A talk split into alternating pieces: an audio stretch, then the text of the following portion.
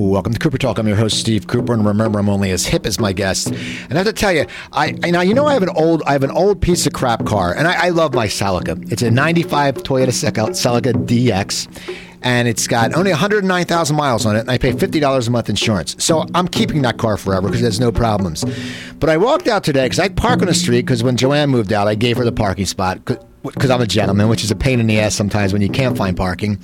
But I had one of these cards, a business card that says, We buy junk cars. And that really pissed me off because I like my car, okay? And the one time, and worse is sometimes like guys will just write down, If you want to sell this car. And it just annoys me because, you know, you wouldn't walk up to someone's fat wife and say, you know, I like fat women. It just it irritates me because my car's not junk. It's actually nice. Sure, it's got a few little dents, but it's 1995. I have a lot of dents. You know, I've been around longer. But I'm just saying, people, if you're doing that, if you see people putting those little st- pieces of paper or or business cards saying about the junk car, tell him you know it's insulting because I don't see the guy. He just disappears. Anyway, enough about that. We got a we got a great guest too. I saw on I saw on TV one night, and we're going to talk about his career. And I tweeted him, and he tweeted me back. And of course, like an idiot, I tweeted him during pilot season, which you know is impossible to have anyone come in because everyone gets auditions. Then they have like 18 auditions. It's 24 hours a day. But my guest is Lex Medlin. How you doing, Lex? I'm Thanks. good, Steve. And I happen to actually like plus size women in junk cars. That's okay. my thing. now, no, uh, know me at all. You have the best name, Lex. I mean, is, is that your God given name? I am the fourth Lex. Uh, Lex Denny, Lex Mandred, Lex Arthur, Lex Michael It's me, and then my son is uh, Lex Montgomery. So he'll be the fifth Lex. That's just such a it's like a cool name. It's like one of those names growing up. You you wouldn't mess with a kid now, named Lex. when I, in, in now see in elementary school, I didn't go by Lex because you get teased incessantly, just incessantly. Lex Luthor, Lex Luthor, and all that kind of stuff. So I actually went by Mike. My middle name, Michael. I went by Mike. I was Mike Medlin all through elementary, uh, middle school, and then in high school. I started thinking, you know, I might pursue this acting thing. And I thought, Lex is actually kind of a cool name. Why don't we just go with that? And so when I moved out here to LA, I started going by Lex. And I had a little weird period of my life where I didn't know what my name was. People would say Mike, and I'd be like, oh, that, that's me. And then or they go Lex, and I'd be like, oh, I'm, I'm Lex. And so right. it was a really weird year where I didn't have a name, which is a weird thing to have in your life. Uh, but then it settled in, and now I'm Lex. Now, it's weird you said in high school when you decided you might go into this acting thing. So you knew in high school. When did you actually start getting into acting? Is was it at a very young age, or as a kid, or how did that happen? Well, I mean, I was the partridge in a pear tree in my first grade elementary play, which was the lead. I was the lead. Uh, was, it, just, was, it, a caulking part? Was it a speaking part? Did you make bird noises? The thing I remember about that is right we, we practiced for a couple of weeks uh, and then right before we went on stage the teacher came up and she was like you have to do it loud. You have to do it loud so everybody in the auditorium hears you. And first grader me just screamed it. Okay. A partridge and a pear and i could see the teacher just freaking out and i'm like you told me to do it loud. I'm doing it loud lady. Um, but that you know it was just kind of here and there and it wasn't until high school i got involved in uh, speech and debate. I don't know if you're familiar with that. Uh, you know it's funny i had a i had a guest on who was a musician and he went to high school and then he went to college and he was on a debate team and speech team and it was amazing because they would do like these tours these competitions which i never knew there was like like you like it was big he told me it was big stuff in some of these colleges where you would travel and stuff like that. That doesn't surprise me because basically i mean debate's debate that's kind of a lawyer kind of a thing um, but speech is basically basically you have poetry, uh, prose, uh, drama, comedy, whatever the category is, and you get up and you take like a comedy of a play and you do all the characters. So it's kind of neat because you're doing all the different voices and the different personalities, and you act out a 10 minute section of this play. And that's uh, a buddy of mine was into it, and one day he was like, "Hey, run these lines with me," and I was like, "Okay." And he started to do it, and it was like a life changing moment where I thought, "Oh, I think I want to do that." Okay and and then I got involved in it and very quickly started having uh, success. And then, uh, in fact, I was at Dobson High in, in Mesa, Arizona, and me and uh, another guy were the first two to go to the nationals, the national tournament, because we won uh, in in Arizona. And so that was kind of the start of what's happened. And then I came out here to go to the Academy of Dramatic Arts in '89. So you decided when you're going to high school, I'm really going to pursue this, and you were pr- pretty close to LA, which helps. I mean, Arizona's not that far. Yeah, and a, a friend of mine, Sarah Sarah Boucher, wonderful writer, uh, she had already come out to the Academy of Dramatic Arts and auditioned and got in. And I'd, I spent one more year in Phoenix, uh, working three jobs, trying to save money to come. And I came out here, auditioned, I got in and I saved up. I think I saved up about eighteen hundred dollars, and I came out here with uh, a motorcycle and a box of clothes. That's all I had, and I thought eighteen hundred. This will last me for the next three years. How'd you, And, get, how'd you get clothes out here on a motorcycle? uh, my That's, I guess that's confusing. my friend Sarah uh, rented a U-Haul, one of those that you can. And so literally, she had all of her stuff in it, and I put my motorcycle in the middle of the U-Haul with my box of clothes, and we like at three in the morning. I don't know why we left then, but we left Phoenix. All our friends were there, and we just kind of said goodbye and came out here and started living living the dream. Phoenix is a cool city. I was, I was, I mean, I, we, me and my girlfriend went to see. I'm a big Philadelphia Eagles fan, and mm. we went to see them. The Eagles played Arizona, mm-hmm.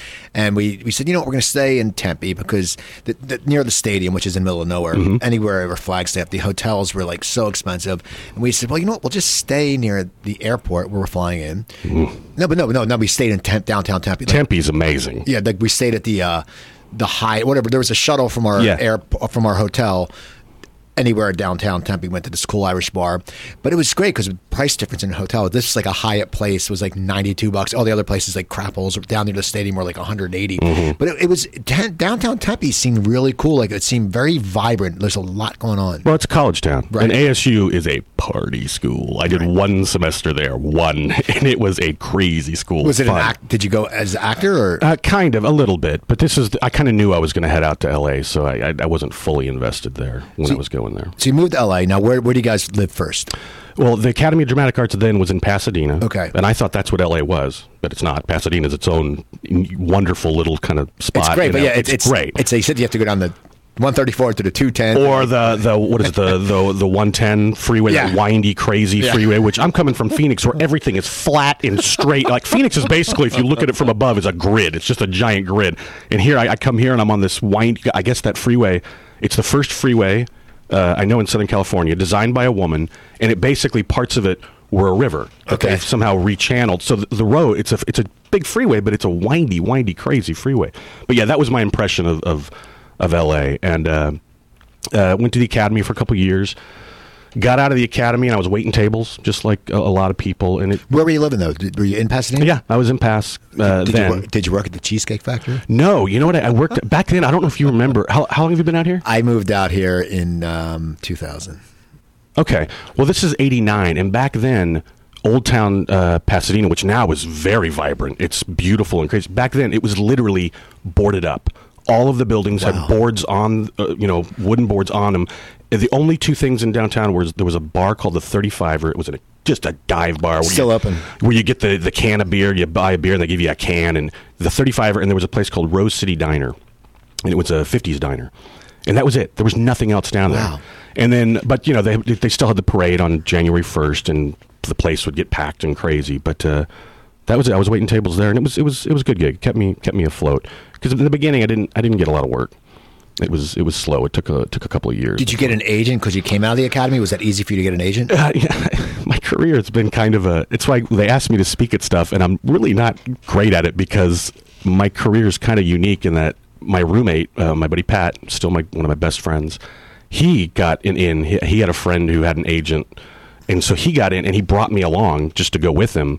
And while I was there, they were like, "Well, we were going to sign you." Oh, Oh, okay. And then my first he actually didn't get any auditions right away, and I got one, and I got a call back, like my first audition. So they kind of perked up their eyes a little bit. But even then, I still it was just I would get like a commercial here, a commercial there, not a lot. Um, and I was going out a little bit, but not a lot, not a lot for TV. And then I had my last day job, twenty whatever years ago. I was a runner for a design company. And that meant I would take plans from the company and I would run all over LA and drop them off.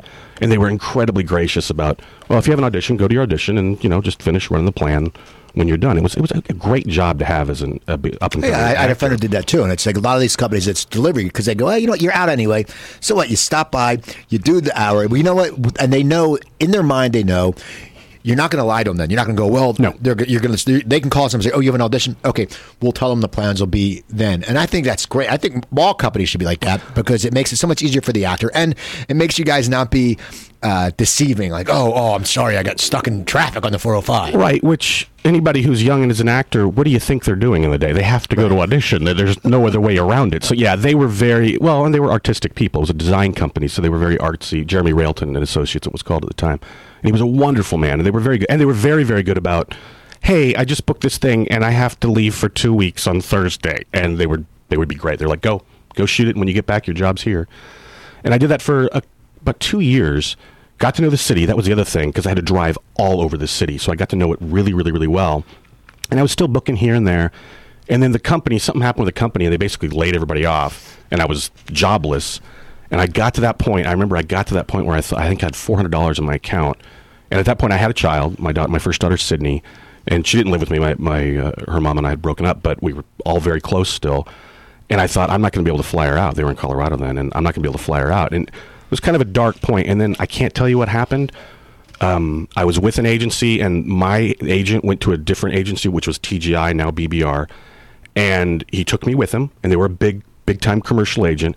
And for some reason, that first month, I booked like three gigs, which Wow. had never happened. And because I did that, they all of a sudden took an interest. And this is back a little bit in the gold, not quite the golden age where there were only three networks and you could book three spots and make a good middle class kind of living. But it was still auditioning a lot. I remember I remember there were days where I had six and I Wow. somehow made all six from the Valley to Santa Monica to Hollywood and and so they took an interest they started submitting me a ton and I just started booking a ton. And so the commercials really kept me afloat. At this point I've done I shot one last week and that was that was number 134. Well, so that's a lot. I mean, you know, that you break it down. I mean, most people if they get ten, you go, "Wow, that's really That's- good." yeah. I mean, you're sort of like you're like you're like uh, Clint. You know, Clint Culp. Oh yeah, I love Clint. He- Clint and I've worked together. He's Yeah, great. He books. I mean, he's one of those guys too. There's certain people, and, I, and Chip Chinnery. I don't know if you know him. Yeah, I know Chip well. Well, a lot of these guys, you sit there and and you're like, you guys book so many commercials, and but it's great is you you book other work, but it's just funny because the commercials. I mean, it's true. Like when you guys when you hear how many commercials you guys hear, you sit there and go, "Holy crap!" You know, Well, like, that's that's amazing. And I wouldn't be here without them because Right. they, they literally kept me afloat. And it's funny you're mentioning all these names. That's the we see each other all literally every other day. It's like oh hey, it's the same with always- Stony Westmore. It's a this group of guys that were still around. In fact, the other day we were at an audition talking, and I've kind of been out of the loop because I was doing a show for the last three and a half years. And we all sat down and we all looked at each other, and somebody finally said, "Can you believe we're all still here? Well- after all these years." it's so funny. I always say that because you know I do get a lot of character actors, and and you all have your groups, and it's like you know it's like you guys all run into each other, and it's like I always say it's like the Jets versus the Sharks. You know, it's like you have like Poindexter and Spencer love and those people, and then you, you and Chinnery and and I guess Clint Culp, and then you know there's like Erik Palladino with. Chris, like the Italian guys, and it's just it's so cool. And you guys have been, and what, what the testament, testament, I guess the word testament to you, all of you is you've all stayed here and you've all worked, and now I'm, I'm guessing that now, in the beginning, you're probably like, you know, you go for the audition and you see, like, let's say you see Chip and he gets the part, and you see him in the commercial, you're like, man. I auditioned for that. I should have got that. Screw him. But then see- after like years, you go, all right. At least one of us. At least one of the, us is the getting thing it. that happened. It happened earlier on. The the competition. There's always a little bit because everybody Right. wants a gig, but everybody. I think this that whole group. First of all, everybody's good. Everybody's a good actor. Every single one of them. They don't. They know what they're doing. They're Right. funny and they're great. And but early on, something you, you, this group kind of the competition was kind of taken out because some of us we we knew how arbitrary it can be. If you've ever sat on the other side, it's what I always tell actors when they have me speak at stuff. I'm like, if you have the opportunity to sit on the other side of the table, do it because you will learn so much. And we all kind of know that as we're sitting in the waiting room, we all know who knows, maybe you have a good audition today, maybe you don't for whatever reason, but you know, one of us is going to get it. And, and it, it, there's actually a lot of support. It's a really good kind of support because my, you know, my, my mother doesn't know what the hell I do. You know, Right. she's like, she just sees the end result of me on TV. But this group of guys knows what it's like to try to make enough money to stay afloat with a family in Los Angeles doing this crazy, crazy Right. business. So that's yeah, that's just amazing. So you're getting a lot of commercials. Started getting, commer- and then I'm, I'm still booking stuff. I booked a Friends, you know, and I booked 90210 and I love I love on IMDb uh, 90210. Uh, do you know what your name your name is for? Ni- Frat Big Shot. That's the that's so good. I looked at it and I was like, you know, it doesn't get. I mean, if it said Chuck, you'd be like, all right, but frat, Frat Big Shot. is so oh, it's so great. So so you, you- you're booking TV and you're and you're still doing commercials. Now, what were some of your bigger commercials? Um, I don't know. Well, uh, one of them, it wasn't big in terms of expo. Well, the biggest one I ever had, like money and exposure wise, was it was a Geico spot, and this goes to show you why commercials are so arbitrary because the ones that you think are going to be huge and make a lot of money, like I did one of those where they superimposed John Wayne, and so I was acting with John Wayne.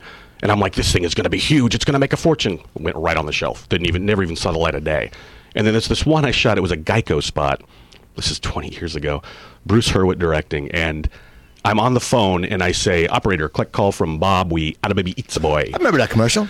Well, we finished that shoot, and I'd go over to the director, and I'd work with Bruce a couple times, and I'm like, "What the hell did we just shoot?" And he's like, "I don't know. I don't know what it is." Flash forward three and a half years later, I won't even go into the numbers, but it made a ton of money because it was airing Class A on the networks like 500 times every cycle for three. And it just aired and aired and aired. remember that, yeah. Yeah, and that was that was the one that kind of got me financially because I was in trouble, and it kind of helped me to get me back to being afloat again. Uh, but the one of the best gigs I got, it was a Spanish Bud Light campaign, and it was me and another guy, Ingo Newhouse, a great actor, and we become we became friends because of the gig. Uh, but we were the two white guys that wanted to be Hispanic, and it was for Spanish television only. The production company was in South America, so every February for three weeks, this happened for, or, for three years in a row. They would fly us first class down to Buenos Aires and, God. and Parachi and Sao Paulo, and we would go down and shoot in South America. And I'm, I'm a 25 year old kid, and even I had the moment. This this is how you acting can be good and bad because I remember we were in Brazil on the edge of a rainforest and uh, by a river, and I'm sitting there going. How, how does how did this happen? I'm 25 and I'm at the edge of the rainforest in Brazil. Oh my God, my life is incredible. But then we had to get in the river, Oh. and uh, I couldn't. That was before I'd had the LASIK surgery, and the character didn't wear glasses, and I couldn't wear my contacts because we were in the water. So I would get in the water. I'm basically blind, and I could see things slithering into this river, and things are nibbling on my legs and swimming away. And we were in that river for three days, and that's when I was like, acting isn't so fun Right. sometimes. but that that was a great gig. And then uh, yeah, so I just kept doing them and doing them. Um, and I got to work with a lot. That was Flavio Moraes, wonderful Brazilian director. So I got to work with all these great directors, and more importantly, it was the best class I've ever had because I got so comfortable in front of the camera, and uh, and I got to work with all these wonderful directors and writers and whatnot. And then I think it was I was 32, I want to say, and uh, I had booked these guests and whatnot, and I booked my first pilot uh, called Bad Haircut. Uh, it was the guy, the writer was he wrote the movie Little Children. I don't know if you're familiar with that movie. Wonderful movie. Okay. very dark but really good. He also wrote the book Election, at the movie Election. Oh yeah, yeah. Uh, Alexander. Payne. Uh, no, no, no, no, he- no. He's the director. No, no, the guy who wrote it. Uh, he because he just he. Tom, I want to say it's not Tom. It's Tom- No, but he didn't write the screenplay. He wrote the book that the movie was based. Right, yeah, but because he also he just his book was the series on HBO. Uh, that's just the uh, Yes. the replacement, whatever the hell was it called? I can't. The people who came back. The uh, Oh, uh, the the leftovers. yeah, he Yes. wrote the book. He's from New Jersey. Actually, he went Yes. to high school with a friend of mine, uh, an older college friend He's of mine. he's great. He was there. We shot in Vancouver, and he uh, it was a it was a book based on it was based on his book that he had written. It was about the kids, and it was me. I was the dad for this this family, but it was my first pilot, and it goes to show you Hollywood. I was 32 years old, and my son was 14, and I looked like I was 27. And so when I went to the audition, I'm like, they're not going to cast me. I can't be a 14. Of course they cast me. Oh, okay. Well, you know, it's funny that you used to say that about Hollywood. I, I noticed this. I noticed this at Christmas because I'm like an idiot savant with TV. I'm watching all the Good Times. Remember Good Times? Oh, yeah. the Christmas shows, and Jimmie Walker. And actually, so I went to my friend took me one of those Hollywood shows, and there was a cast of Good Times.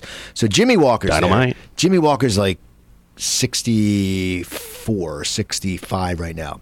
John Amos, who played his father, is only 72. So that's saying John Amos. Hey, but the best thing is if Esther Rolle was alive today, she'd be like 90. So that means Esther Rolle was sleeping with John Amos, a man who was eight years old. And it's just, it's Hollywood. You sit there and Only you go, Hollywood. Yeah, you go, Only you in go, Hollywood. God, I'm like, they seem close in age. And I'm like, oh my God, that's, but you don't get, because they look so much different because Jimmie was a skinny guy. But so, so you get this pilot and your, your son's Get the pilot, uh, and the irony is, to this day, out of all the pilots I've done, I still think it, it might be the best one. It was it was really good, and of course, it didn't even get in the room to be considered. Now, was it a sitcom or was Yes, it? no, it was a, it was a single cam uh, kind of comedy drama. Okay. It's a half hour uh, right. single cam. Very good. Even my people who they don't normally get too excited, they were really excited. And like I said, of course, it didn't even get in the room to be considered. Um, and so then I was starting to struggle again. And then there was a show called Rock Me Baby, and um, it was Dan Cortese was the lead. And uh, I basically, the character was supposed to be a regular guest star for the pilot. Will make you a regular if it gets picked up. Of course, they don't. Um, but I got to do I got to do about eleven of the twenty two episodes. That was my first time I'd had a character that I got to do for a while. Still doing commercials now. Still cutting and pasting all that together. And then finally, uh, there was a show, a sitcom Happy Hour. Well, you were still standing too. Yes, I did. I did five, and I got to work with uh, Mark Mark Addy, and Mark and I became became friends. while we Jami. Gertz. And Jami's a sweetheart. I mean, you know, I mean, I'm I'm 51, Oh, and, and anyone who's anyone who's you know 45 and up has had a crush on Jami Gertz Oh. forever. I mean, since less than zero. and I don't I that. don't know if it's that woman's skin tone or what, but she still was stunning. I mean, just beautiful. Same thing. uh, Less than zero. All those movies. I had a total crush on her. a friend of mine, Patrick O'Sullivan, worked on The Neighbors, and uh, she was on it. And he told me, he's like, "Oh my god," he's like, "She's uh, she still looks great." She's she's and amazing, it's yeah. and she's a sweetheart, and she's a mother of I don't know how many kids, and just a, just a genuine sweet woman. And Mark was Mark Addy is phenomenal. he was yeah, that, that was a good show. That was one of those shows that was funny, and it was Did, uh, 88 episodes or something like that. It, did it, well. It was good. So so you did that, and then now, then so then Happy Hour comes. Happy along? Hour comes in. I was supposed to be the number two, and for some reason, by the time we got ready to shoot it, I was the number one. Now, what network was this? This was Fox. Okay. Um, and to this day, I'm not really sure why it got picked up because I, I kind of got the vibe that the network was never really into it that much. But for some reason, it got picked up.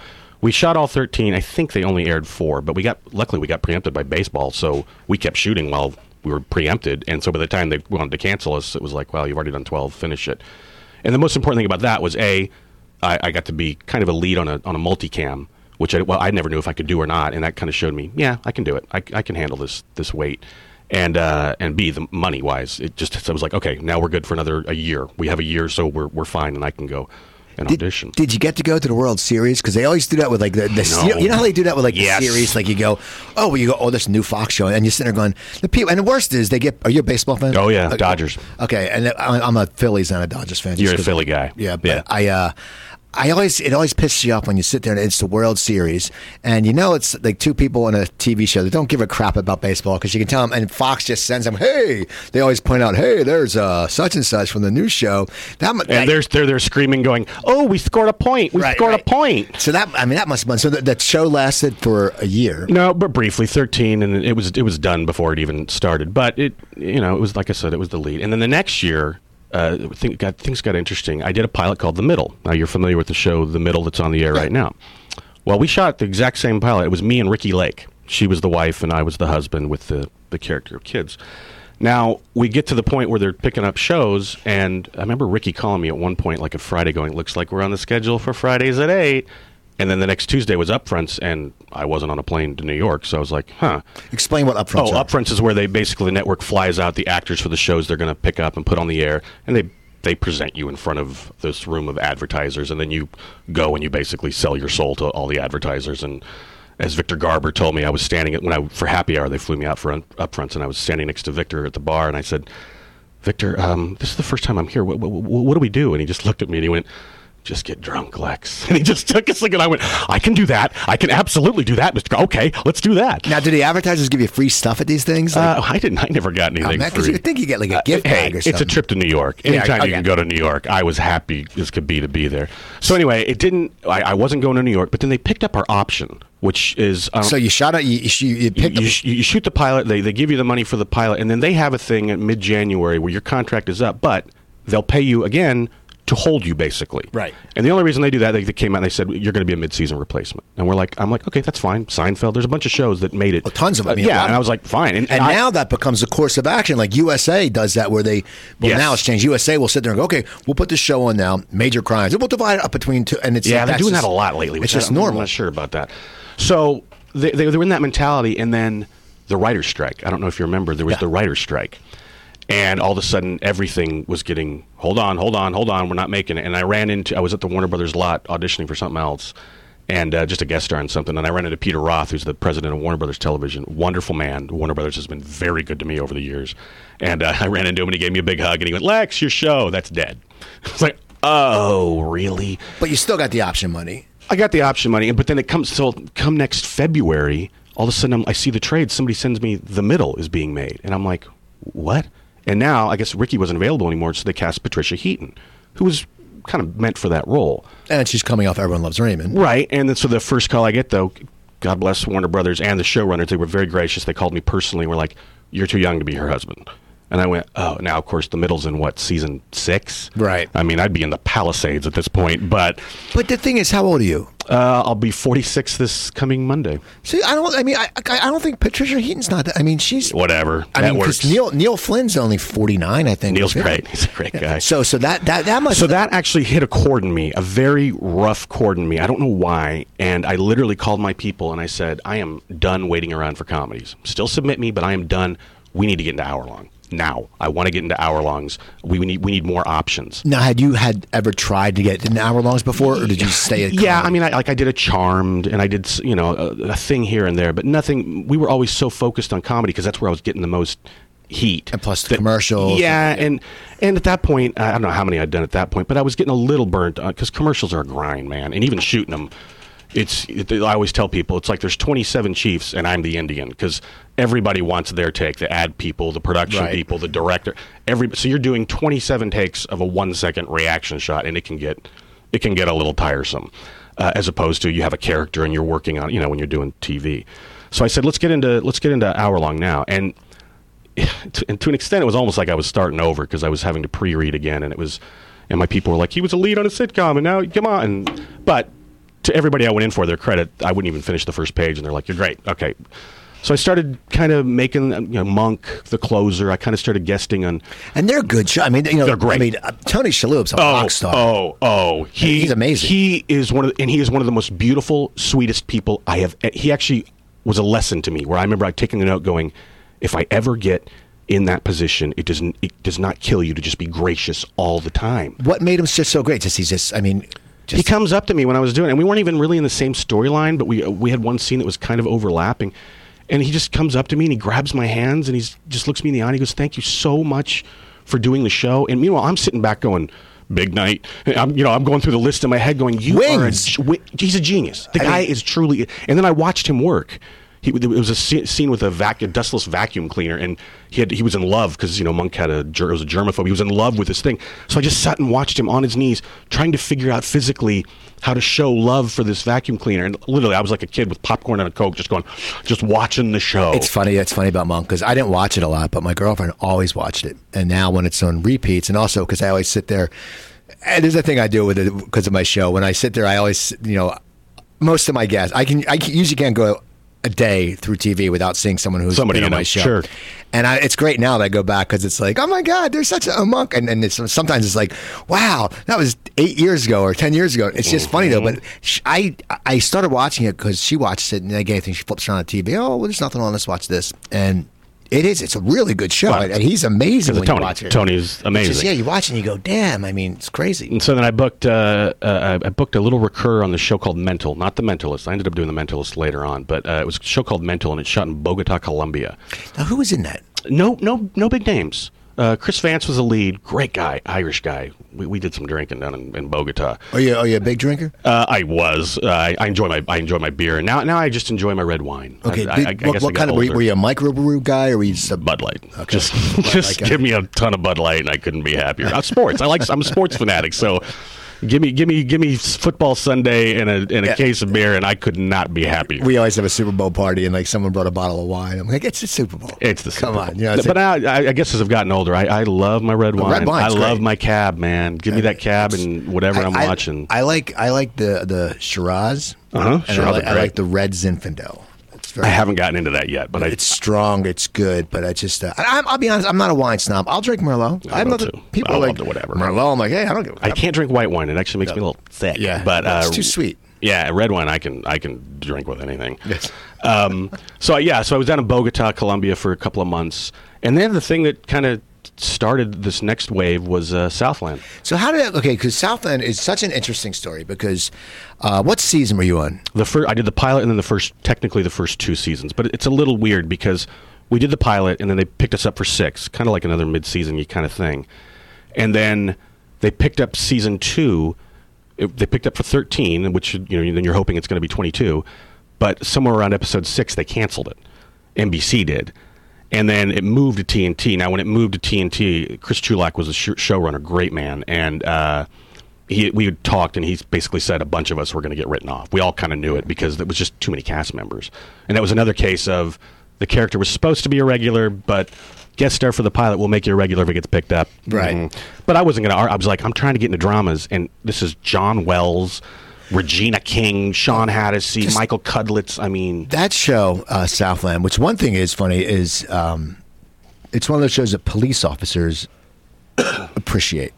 They say I, I worked with them every day. they they they understand that it's a very realistic look. And I started. I don't know. I I'm not. As, I don't know why I'm not a huge. Co- I don't know why I wasn't in it first, but then I then I started watching it, and it's just an amazing show. And Well, it's character driven. It's it's not a. and that's what I love. That's I think that's why I loved it because it's like it, it was just everyone was great. Cudlitz was great. Uh, you know, the main guy who's now in Gotham, he was. oh, uh, Ben McKenzie. He was phenomenal. They were all excellent. And But here's King the was- thing that because creatively, still to this day, it's one of the best things I've ever been a part of. We didn't we didn't get marks ever. Uh, when you're doing a show, normally you have a mark on the ground that you have to hit so the camera stays in focus. Never. They were like start here, end over here with the Watts Towers behind you. And I'd never been a part of any. It was the camera's responsibility. The cameras became another character, and they would have three rolling. Jimmy Muro was the DP. He was amazing how he caught all the stuff that he would catch. But you literally didn't. I, it was the first thing I've ever been a part of where you never had to think about the camera. Okay. It was literally just, and then you're working with all these great actors, and then I remember the pilot Wells got John Wells got up and he said, "So here's what's going to happen." I think it was Wells, maybe it was Chulack, but he said, "Base camp is in Chinatown." We're going to get on a bus. We're going to go into the city, whether it's Compton, South Central. We're going to go into these places. You're going to get in character on the bus. We're going to get off the bus. We are going to shoot, shoot, shoot, shoot. We're going to get our asses back on the bus and get back and get out of there. And as an actor, I mean, come on. It was like it was like guerrilla warfare. You know what I mean? Right. We'd- On this bus, it was so fun. I can remember we'd get on this bus and everybody be tribing, and then about halfway to wherever we were going, it would get quiet, and everybody would just kind of get into character, and then we would get off wherever we were and shoot, shoot, shoot, and then jump back on the bus and get back to uh, to Chinatown. So that that started getting you your swing into. Uh, Well, it's typical of this town. For whatever reason, it was easy for my people anytime they wanted to pitch me to go, well, he was on Southland, and people went, oh, okay, well then, yeah, he can come in for it. Whereas before, they had to kind of fight to get me uh, in the room, so to speak. and you got to do CSI. Yeah, CSI is funny. That was the fourth time I'd been in. Carol Kritzer casting Larry Poindexter's wife, uh, who's she's now one of my favorite human beings in the entire world because she's gotten me so much work. Um, but she brought she brought me in, and the two I had been in before were big meaty roles, real big meaty roles, and uh, I, I had pins in me for both. I was they were I was being considered for both, and it didn't happen. And so this fourth one I went in for. It was a It's a smaller CSI. Yeah, it's a CSI, but it was a, it was a real small part. Like I even called my people. I'm like, "I- is it a guest star? Because I don't I don't need to do a co-star at this point. Is it? They're like, no, no, they're going to pay a guest star. I went, okay. My wife and I remember my wife was like, no, no, no, no, you're not going to go in. You're going to wait for a big meaty one again. And I said, no, I'm going to go in because I want to book it so that I don't have to audition for CSI anymore. I'm done going into Right. that room. I just want to book it so I can clear it off my little list. A long story short, the character ends up recurring. I come back for the finale, got to work with Bill Irwin, this amazing actor. Um, and my wife, to her credit, I remember I got home when I said, "Hey, they're going to bring me back," and she went, "Don't ever listen to anything I say ever That's again." Funny. went, All right, honey. So yeah, I got to recur on that for two. Um, you just saw the Criminal Minds. But anyway, I was going through the dramas. So at that point, I'm doing dramas, comedies, and commercials. Yeah, I saw you did. It. It's an Always Sunny in Philly. Oh, those are good. I Yeah. did that while I was shooting Southland, and I got to tell you, those guys worked me harder in the two days I was on that set than the entire time I was on Southland. You know what's funny, and I know you know this guy, and I can't. His name is slipping my mind. He was played Larry Ponderosa, recurring on It's Always Sunny in Philly. He's on the comeback. Uh, Lance Lance Barber. No. Yes, I worked No, with Lance okay. on uh, on Crazy Ones. Okay, yeah. No, I, that's what I was just thinking. You know, because I just. Uh, Big, uh, big guy, Lance. yeah. yeah. Yeah. Okay. No, because Out of Chicago. Because he was talking about. Uh, it's always sunny in Philadelphia. And he just said it was a blast. Well, it was amazing because the, the, it's the guys' show, the three guys. It's their show, and so uh, when, if you're working with one of them in the scene, the other two are in Video Village watching footage to kind of help direct.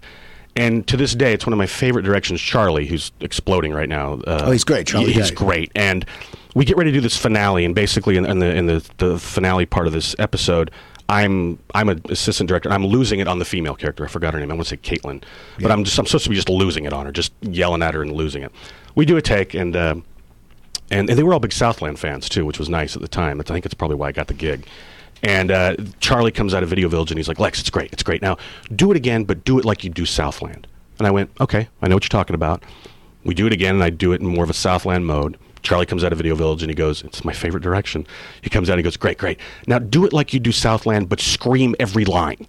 And I kind of laughed, and I realized, "Oh, you're you're serious? You want me to scream every line in a Southland mode?" Okay, and I did it. I actually blew my voice out, and he came out and he was like, and then I saw the end, and I went, "Yeah, those guys know what they're doing. They're really funny, and this little thing that they've made is is brilliant for for a reason." And that's funny because my career, I basically have little cult followings, and that's one of them. Sunny. The other one, I, I was Cupid on Supernatural, which I had never even heard about before I did it. Okay, let me tell you something about Supernatural. Okay. Jim Beaver, great actor. Yeah. was on, and he was in Supernatural for five years in Deadwood. He has uh, six hundred and seventy-five thousand Twitter followers.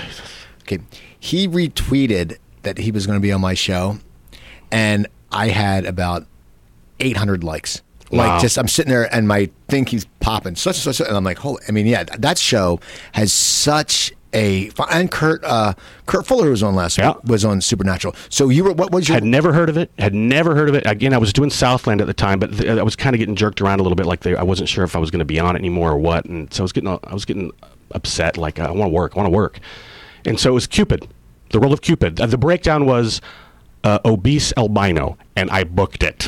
But you're not obese. Well, I was heavy then, but no. Even the guys when I got there, they're like, "We thought you'd be bigger," and I went, "Yeah, Did, whatever." did you lose weight? Uh, I've been off and on. Yeah, Okay. I, I, I fluctuate depending on the job and whatnot. But uh, yeah, but I'm talking butt naked in Vancouver in January. I mean, Not good. I was a walking Ken doll. It was everything was just shriveled up, and uh, yeah, it was. But the guys were amazing, and I remember I was driving in with I think his name was Micah. It's one of the guys, and Micah and I were talking, and he goes, he goes, well, I actually do pretty well with the uh, appearances, and I went, the what? He goes, oh yeah, yeah, they fly me all over for these uh, conventions because this thing has a huge following, and I went, oh, what did I just sign up for? And the funny moment I remember was my wife had been kind of tooling around. She's like, you know what, you should you should make a fan page at this point. You've got enough things going. You got people, and I was always like, nah, just nah, nah, I'm not going to do it. Supernatural airs, and I had a barrage of French women. I mean. Just got bombarded. Apparently, French women love large, pasty men. I'm not kidding. and I remember I walked in the day after dinner. I walked into my living room, and my wife was on the computer, and she'd seen all these French women coming after me, and she just looked at me and she went, "You're making a fan page." and so, so we just funny. redirected everything to there. But Well, uh, you know, it's funny because you, you, you're looking at your career. You've worked in some really. I mean, you, you got to work in Hot in Cleveland. yeah, with Betty. I mean, I mean, okay, it, it doesn't. I mean, Betty White is.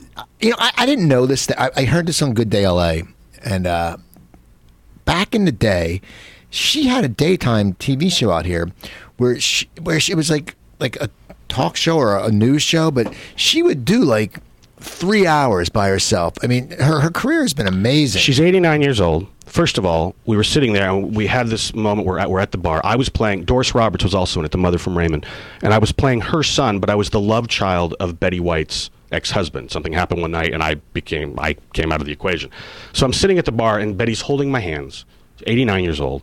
And first of all, I, I take the second to go, I'm sitting here holding hands with Betty White. Oh my God. Right. We do. We run the scene, and this is I think on tape night. I don't. Anyway, we run it, and Betty goes, "Hang on." The director comes over. Is like, "It's great. We can move on." And Betty went, "Hang on, let's do it again." And she makes one teeny little adjustment somewhere in the middle, and the scene was ten times funnier.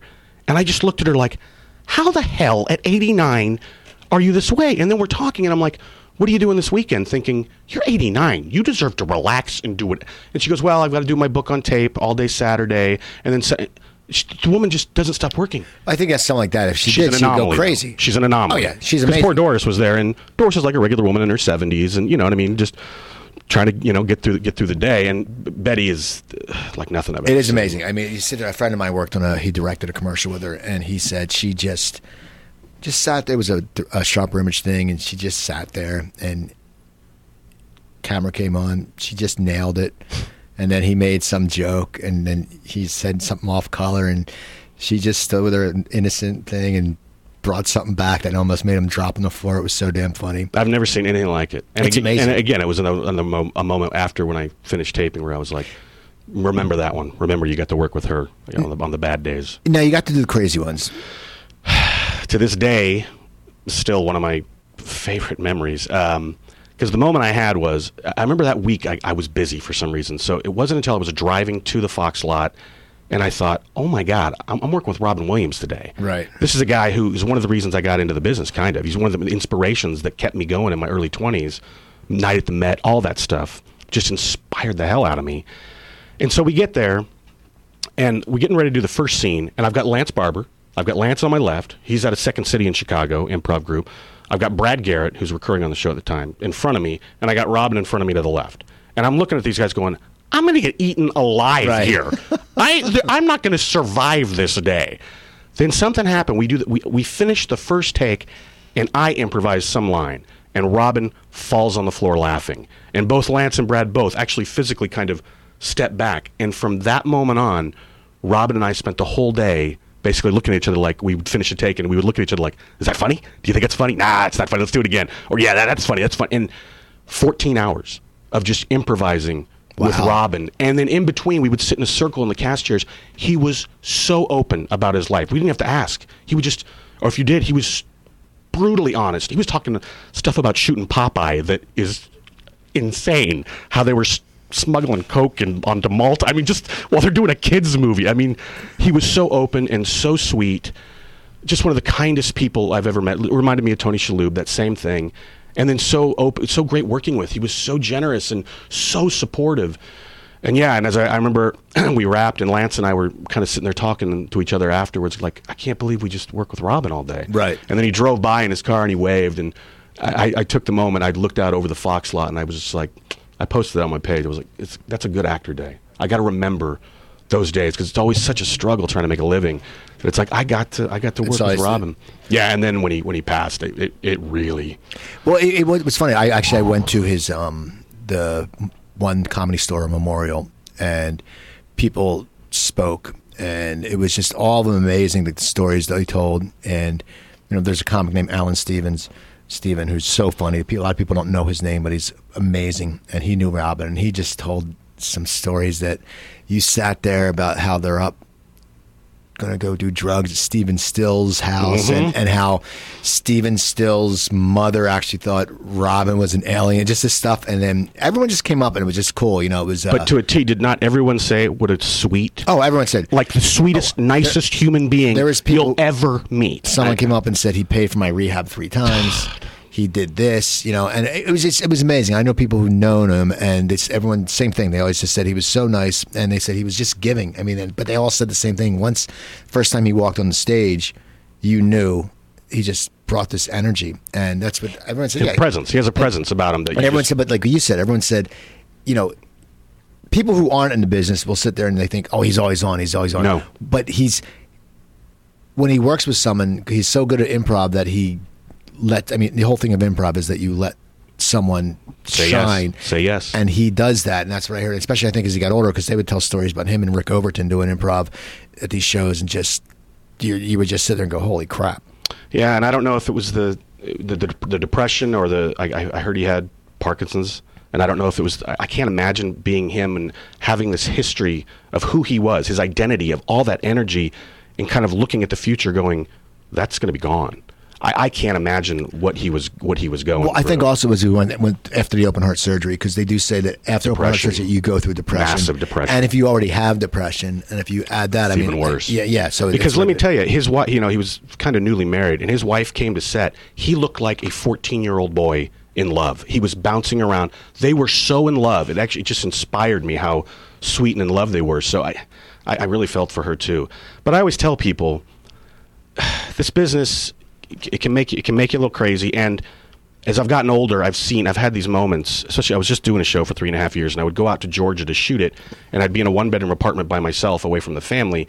And your brain can start. Now, here's the thing, because your brain can start to go to some pretty crazy places. Now, the problem is creatively, I was actually digging it.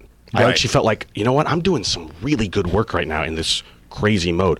But there's a little thing where I would sit there sometimes and go, okay, there's a little line that I can see here where if I cross that, things could get a little dicey in Oh, yeah. terms of my own mental health and whatnot. And it's a little dance. It's why I always tell people, like when I hear Philip Seymour Hoffman killed himself, I'm always there's always it's always shock, like what? He's so young. But I'm, then I'm like, I'm not surprised because you have to push yourself so hard in, into all these aspects of your personality that like it people go a little. I mean, they say actors are crazy. And they kind of are. And it's also just, as you said, being in a hotel room. I, I, I did stand up comedy on the road for like seven years. Yeah, you know it then. And people sit there and go, oh, that must be fun. You only work half. Yeah, but you know, if you're sitting there in a hotel room by yourself, you know, it gets boring. You know, especially you know, as younger, and sit there and go, well, you know, you get done a show and you have that high from being on the show, Sure. and it's like booze is free. Well, am I going to sit at the bar and drink, and we're going to go home? And when I was on the road, there was crap on TV. There wasn't Netflix, and so yeah, so it's just the way it is. But uh, but it's good you got to work with them. That must. Be, Oh, yeah, I mean, yeah. that's one of those things that you sit there and you go, wow, you know, and, and anything, you know, you know, as you say, it's a struggle or this and that, but you know, you, you can say you work with Betty White and Robin Williams. Yeah, and- it's just amazing because they're both. I mean, they're com- they're not like Well, they're comedians. They're, They're, iconic. comedy legends. I mean, Absolutely. like, like when Robin Williams, it's so funny when Robin Williams passed, and I have a lot of friends on Facebook who are comedians and stuff like that, and actors. Everyone, no one. Have some of your water. I don't have any hardly Oh, left. know. All right. Keep going. I'm sorry. You- I have, I have a mint. yeah, that's good. Um, but they, uh, when they passed, the whole the wall like lit up with RIPS, you know, and that's when when Betty White passes, the whole wall is going to light up. And it's like when Nimoy passed, Leonard Nimoy, he wasn't a comedian. But the thing is, I was in Florida, and someone, ta- I was a few weeks ago, I was I was taking a walk, and my buddy texted me, and I was like, wow. But there's certain certain things that people, if they pass, you sit there and they go. Wow, I mean, because sometimes people make really stupid ass jokes on Facebook when Yeah, people yeah, pass, yeah, yeah. which I hate because most of them are Well, that's untalented just hack tr- comics. trolling, horrible, whatever. Yeah, but but when these people pass, like no one said anything, and that's just. But you've gotten to get work, work with them. So now I want to talk to you about Drop Dead Diva. Yeah. Now that's uh, how did that show about come about? It's very interesting that um, Because that was a huge. That's got a huge following again too. another cult following, which I, I really I'd heard about it, but I didn't realize how much. I mean, it's it's got a following, and they're very very passionate. Uh, and the whole thing is about Brooke Elliott, the, the the lead gal. She, her and I are very good, very good friends now, and she is an amazing actor. I mean, just amazing. And she made that role. She made that that show. But basically, I'd been in a couple times. Carol Kritzer's casting again. And actually, ironically, about three months before the audition for the part of Owen that I ended up getting, I, I'd gone in for it and tanked it to the point of like the worst tank ac- uh, audition I've had in a decade. so you knew it. when you walked out, you went, "Oh man!" I just- called my manager and I said, "I'm not being dramatic. I seriously think I want to quit because I don't think I deserve to be in this business." How did you tag it? What was so bad about it? I was under the weather a little bit. I start, it was a prosecutor role, so there was a lot of legal, a lot of legal copy, and um, I started it, had to stop. Can I start over? Sure, sure, of course, Lex. Started it, had to stop, couldn't get out. Then I, I basically ended up reading it off the page. It was horrible. Now, to, to Carol's credit, she doesn't even remember it. She says anyway. So she, all of a sudden, I get this audition for this part of Owen. It's supposed to be a four-episode arc, the love interest for the lead. Now, the show, fans of the show know that the lead, it's, a, it's all about a model who dies and goes into a plus size woman's body. But the model's boyfriend, it's all about the love relationship of this, of the, this, her in a plus size woman's body. She's not allowed to tell her uh, ex boyfriend that who she is. And so it's all about trying to make her, him fall in love with her in this, this new body, right? And of that's, who that's she the is. crux of the show. So they would bring in these love interests, you know, just for drama purposes. So I was looking at it going, all right, this little four episode, they're going to bring in somebody. Now, here's the thing the breakdown is uh, a 30 year old uh, ex surfer. And at this, at this point, I'm And you're like, 40 wait, and you I'm know, you're gonna, I massively just, I overweight. just played a, a, a pasty. right. but I'm sitting there going, I'm not getting this. And the audition was on a Thursday at about three in the afternoon. That was the same day that my wife had had her C-section on Monday, and we were bringing. I was bringing her and my new son home from the hospital. I don't know if you have kids. I don't, but I- okay, it's, uh, that week is exhausting. You're in the hospital the I whole can week. imagine. So literally, my wife, bless her, she's an actor. She reads all lines with me on my parts. I remember being at the hospital, her in her hospital bed, reading these lines, and it was eight pages. It was a judge role of a lot of legal. California Civil Code Section 2.03, People versus Harris affirms judge's right to question the litigants. I mean, just crazy ass legal. And I remember thinking about 11, I went, it wasn't going well, and I went, I'm not going in. I'm at, I'm at the point in my career where I won't go in and do a bad job. It doesn't serve any purpose. I'm not going in this room and doing a bad job. And then we got home, and I ran it one time out in the office, and it was good. It wasn't great, but I was like, it's good. Went into the house. My mother-in-law was staying with. I said, just take care of the family, take care of the boy. You know, just take care. I'll be back in an hour and a half. Let me just go audition this thing. I go in, and it's typical the case. If you talk to actors, uh, when you don't want the job, it's the cliche, but when you don't want it, you usually end up getting it. And I, I went to that room borderline belligerent because I was tired Right. and I'm like 30 year old ex surfer. And I, I think I even said, I walked in the room and I was like, let me show you an adult take on this character, okay? And I did it, and it went well, very, very well. But then the way I the way I survived this is the minute I leave the room, it's out of my head. I forget about it. Throw the sides. I literally forget the lines, and it's like, give me the next one. What's the next one? And then whoever decides to hire, that's where I'm going. Um, went home, and then the next morning at 10:30 in the morning, my manager calls me and he says, "So look, the lighting was bad in the room. You need to go back." And you need to be there by noon to run it again for the show creator in his office. And of course, my initial response was, no, F you, no, not doing it. I hung up, and luckily my people know me enough where 10 minutes later I called and went, yeah, I'll go in. All right, just give me a second. So I ran down, get it, and, and somehow I, it went really, really, really well again. And then the next thing I know, I get the call, and I had to walk into my poor wife and say, "Hey, so I know we have a 10-day-old and a 3-year-old. I have to go to Georgia for 2 months. I hope that's okay." And she cried and then went, "Go, get on the plane and go." So I went and then uh, basically it worked up to the finale. And I've been doing this long enough to know it takes one line to write a character off a show. Even characters you think are integral to the. I've seen it happen where one sentence and the character's just gone. So I was kind of, I got the finale and I was of season three and I'm looking at it going, all right, how are they going to write me off? And in the beginning, they made me into a sailor instead of a surfer because I guess large guys don't surf, whatever. Um, and there's a scene at the beginning of, of, the of the finale of three, and it's me and Jane, the character, talking, and she says, and I say, "Oh, the the America's Cup wants me. I'm going off to New Zealand to go sail around the world for a year." And I'm like, "Oh, that's how they're going to write me off." Okay. So then I keep reading it because I want to see. At this point, I'm invested. I'm like, "What Right. happens?" the show builds up to her leaving to go to Rome. She's going to give up everything and go to Rome. It's her right because she's into fashion and she wants to go do it. And she's on the plane. And meanwhile, the whole time this is going on, something happens with the Grayson character, her love, racing to the airport to try to catch her. Right, and then you see the shot of Jane sitting on the in the the in the in, in the plane, and you hear a voice say, "Is this seat taken?" And the camera flips around, and it was Owen, my character. And I'm reading this in this hotel in Peachtree going, oh, it's not Grayson, it's Owen. And I finish it and I put it down and then I realize, holy, I'm Owen. What, is th- what does this mean? And I call my manager and I'm like, so I don't know if this means I'm coming back or what's going on here with this. And I call my wife and I'm like, Haha, I might be coming back to Georgia. Sorry. Um, and then about two months later, they started the, ones that I, or about six weeks later, the ones that I started doing aired, and there was this huge positive response to the character. It was the, kind of the first time in the show that people actually started saying, well, maybe Jane should end up with this guy and not the other guy. And it, that really hadn't really happened Okay. up to that point. So there was a rap party up at Josh Berman, the creator's house, and he was gonna. It was in the night that the finale was gonna air, and he invited me up, and I got up, and when I got to the party, he took me aside and he said, "You know, we want to make a deal with you." And I was like, "All right, call my people." And so they started negotiating, and uh, four months later, I was on a plane living in uh, Georgia for five and a half months, and then the show got canceled after season four. I went into pilot season, which did not go well, and then six weeks after it was canceled, it got uncanceled, and we went back to Georgia for two more seasons, which is kind of uh, not unprecedented, but it's pretty rare. What's it like? I mean, I mean, having, I mean, when you move, you have to go away for five and a half months. Is that is that hard on you just because you have a family and do, Well- you, get, do you come back and see them or? luckily, luckily it's 2015. Skype is amazing. Right. So literally, we would set the cam, we would set the computer up uh, at the dinner table every night. So I kind of got to have dinner with them. Okay. So I could kind of stay in their lives. The first season I went out, I had some plane tickets in my contract. Went out, so I, I flew back a decent amount, and I was only 10 to 13 in that, and they put all three of them.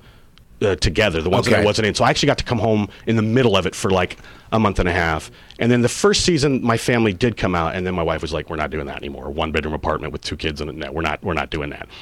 Uh, and then season five, I didn't come back very much at all. And then season six, I only came back twice, both times to do press, so I wasn't even really around. But at that point, we'd kind of gotten into the the you know the the rhythm of, of how this thing worked. But to my like my wife would say, she would try to because when I'm home, I'm very I'm up at six thirty. Who am I taking where? Okay, I'm taking her to softball. I'm doing you know I'm very much involved in the day to day of raising the kids and all that kind of stuff. But then when I was gone, she had to do it on her own. And then I would come back home, and she's like, "What? Do you, no, no." I would kind of screw everything up. Because you're getting away because they're in a routine already. One of the other actors on the show, the only one who had a kid, had said to me early on, he goes, "Be ready for a rocky reentry," and I kind of laughed, and now I totally know what he's talking about. But I remember, I remember when I was 23, my uh, buddy of mine, Jeremy Davies, uh, he was in, in Saving Private Ryan. Yeah, I know that he's been in a lot of stuff. Yeah, Jer- I haven't seen Jeremy in a while, but we were very, very close. And he had a movie called The Locust that he was in that uh, Kate Capshaw was in. So we went to the premiere. Long story short, I ended up sitting at a table with Steven Spielberg, and I'm sitting there, and they had already done Ryan, and I'm listening to Steven, really nice man, and he talk he was talking about I'm having a hard time getting back into the swing of it, and I kind of looked at him like, after all these movies you've done, it's you still, and he was like, yeah, it's still a struggle. You go off for this huge chunk of time, and you have this other family that you're basically living with, you know, your cast and crew, and then you got to come back into regular kind of life. But I just thought it was interesting. It, I get it now because I've had to do it. it. It's definitely trying. It's taxing, but it's worth it. Hey, it's money. We have a few minutes left. Sure. Um, so what what else is coming up for you? Not, I mean, the Criminal Minds was great, but I, I mean that was that was good because it was uh, uh, it was just you know. We everyone hated you, but that's a good Yeah. acronym because it, it was like It was fun. It, it was fun, and then I, I guess I just want to ask real quick, what was Yeah. it like with the scene with the car when you had your foot stuck on the bomb? I mean, that must have been pretty interesting. That was my first night too. Uh, well, first of all, this it was a director by the name of Larry Teng. Where if you haven't heard of him, you will because he's one of the most cinematic directors. Let me know if we're, if we're getting close. Uh, he's one of the most cinematic directors I've, I've ever worked with. Okay, um, so that was interesting. We had a lot of. St- I was coming from Diva where everything was pretty straight up where it was shoot wide shoot medium shoot small turn the cameras around do it again. Where larry had this he had the steady cam out. I mean things were moving and flying and they have money on that show. I mean the opening scene with the bomb I remember I was standing. We were on we were on the Universal lot, and they a car pull a truck pulls up with cars on it. They pull two Priuses off and just start destroying them with bot with bats and stuff to make it look like an explosion had just happened. And I'm standing there going, "Wow, you guys are pissing money away, just pissing it away." But yeah, that was that was fun, and you know I had to cry in the car and all that kind of stuff. And uh, oh, another another gem, Joe Mantegna. Oh, I've heard, I've heard. Oh, we weren't even in the same storyline, but at one point we ended up we were at Universal together, and we just started chatting. And 45 minutes later, he's showing me pictures of his family in Italy, and he is one of the sweetest, another one of the sweetest human beings Have I've you been ever to met. Have you been to his place here in Burbank? No. I drove by the other day, and, I, and it's like, and I'm I've heard I, I'm I, I don't know a lot about Chicago food, but uh, Oh, I love Chicago. I good because you know, I always they, they always go with the hot beef. I go I grew up with cheesesteaks. That's- Yeah. and you feel like you're cheating. You go, "Ah, I can't get hot beef. You know, I can get something else. Have you been to Chicago? No, You I gotta go. I know, I know, Steve. I know. I hadn't know. been my whole life, and I went up to do a mob doctor, and I literally called my wife on the second day I was there, and I said, because we only get one little vacation a year, we usually do Vegas because it's close, and I'm like, no, no, no, we're doing Chicago. There's the the list of things to eat is endless. I've heard. and it's clean. And here's the thing: it's a big city. It's New York, Oh, I but clean, and everybody's nice. It's the That's- Midwest. I, I've had a lot of people from Second City on my show, and they're all amazing. And I had Mark DeCarlo who had to show up there, and he I know Mark. he yelled at me because I've never been to Chicago. gotta go. He's like, "What? You never been to?" Ch-" I said, "No." And I have friends, and I, I, it's just, yeah, it's one of those things. I do need to get up there, and it's me and my girlfriend talking about it. Just when the summer happens, Sure. you know. But then maybe it's more of a fall. It's, either one spring or fall. That's yeah, what everybody it's like, you don't want to deal with the summer because it's so damn hot. And I grew up with that crap. Yeah, I don't, I don't want to deal with that stuff. It's just, it's awful. And that said, all the food they had, what did I eat for the whole time I was there? Pizza. Hey. It's so cliche, but it was it takes 45 minutes to make a pizza. It's I know that it's good. crazy. It's amazing. So I want to thank you for coming on. Oh, my pleasure. Uh, now, now, are you? you what's, what's your? Did you? I know you're on Twitter. Do you tweet a lot? yeah, I, I that's a whole other story. Another time, I'll tell you about Twitter for me. But yeah, I, I try to here and there. I, I tweet when I have something to say. And what's your what's your tweet? Oh, uh, at Lex Medlin, L E X M E D L I N. And there's also a Facebook fan page, uh, Lex Medlin Actor. You can go to that, and that is me. I respond to everything there. The the folks that have already been playing with me on that will will attest to the fact that I inter- I interact as much as I can. And if you post something on the page, I will do my best to uh, respond and uh, answer any questions you have. Great. Well, thank you for coming on. Thanks, Steve. Good and time. follow him. People follow me uh, at Cooper Talk at Twitter. That's at Cooper Talk at Twitter. Also, go to my website coopertalk.net. I have. Uh, I think I am posting uh, episode 355 up there today. Wow. So there's a bunch there. And you can email me there, uh, cooper at coopertalk.net. Also, iTunes, Stitcher, all that stuff. Just type in one word search Cooper Talk. You can get me on them. Um, oh yeah, and my big my big cause right now. Go to my new website, stopthesalt.com, stopthesalt.com. So you know when I got out of the hospital, I had to change my diet completely. It's a cookbook, 120 recipes. They're all low sodium. They're easy to make. I was on a, a radio show yesterday about divorce, and I say if you're divorced and you have to start to learn how to cook, get this book. Go to stopthesalt.com, and I'll even autograph it for you if you want. Or if you want to, you can go to Barnes and Noble online or Amazon to buy it. But I make more money if you go to stopthesalt.com. So Do that. And uh, well, we, we record Tuesday, so tonight today is Wednesday when you hear this. Tonight I will be at the IO West uh, storytelling competition, eight thirty in the loft. Come on out to that. It's a great competition. Some other great acts in there, and it'll be a fun time. So follow at Lex Medlin. Follow at Lex Medlin. Also follow at Cooper Talk. Go to coopertalk.net, stopthesalt.com. Remember, I'm Steve Cooper. I'm only as hip as my guests. Don't forget, drink your water, eat your vegetables, take your vitamins. Be careful this weekend, and check me in next time. Go Broncos.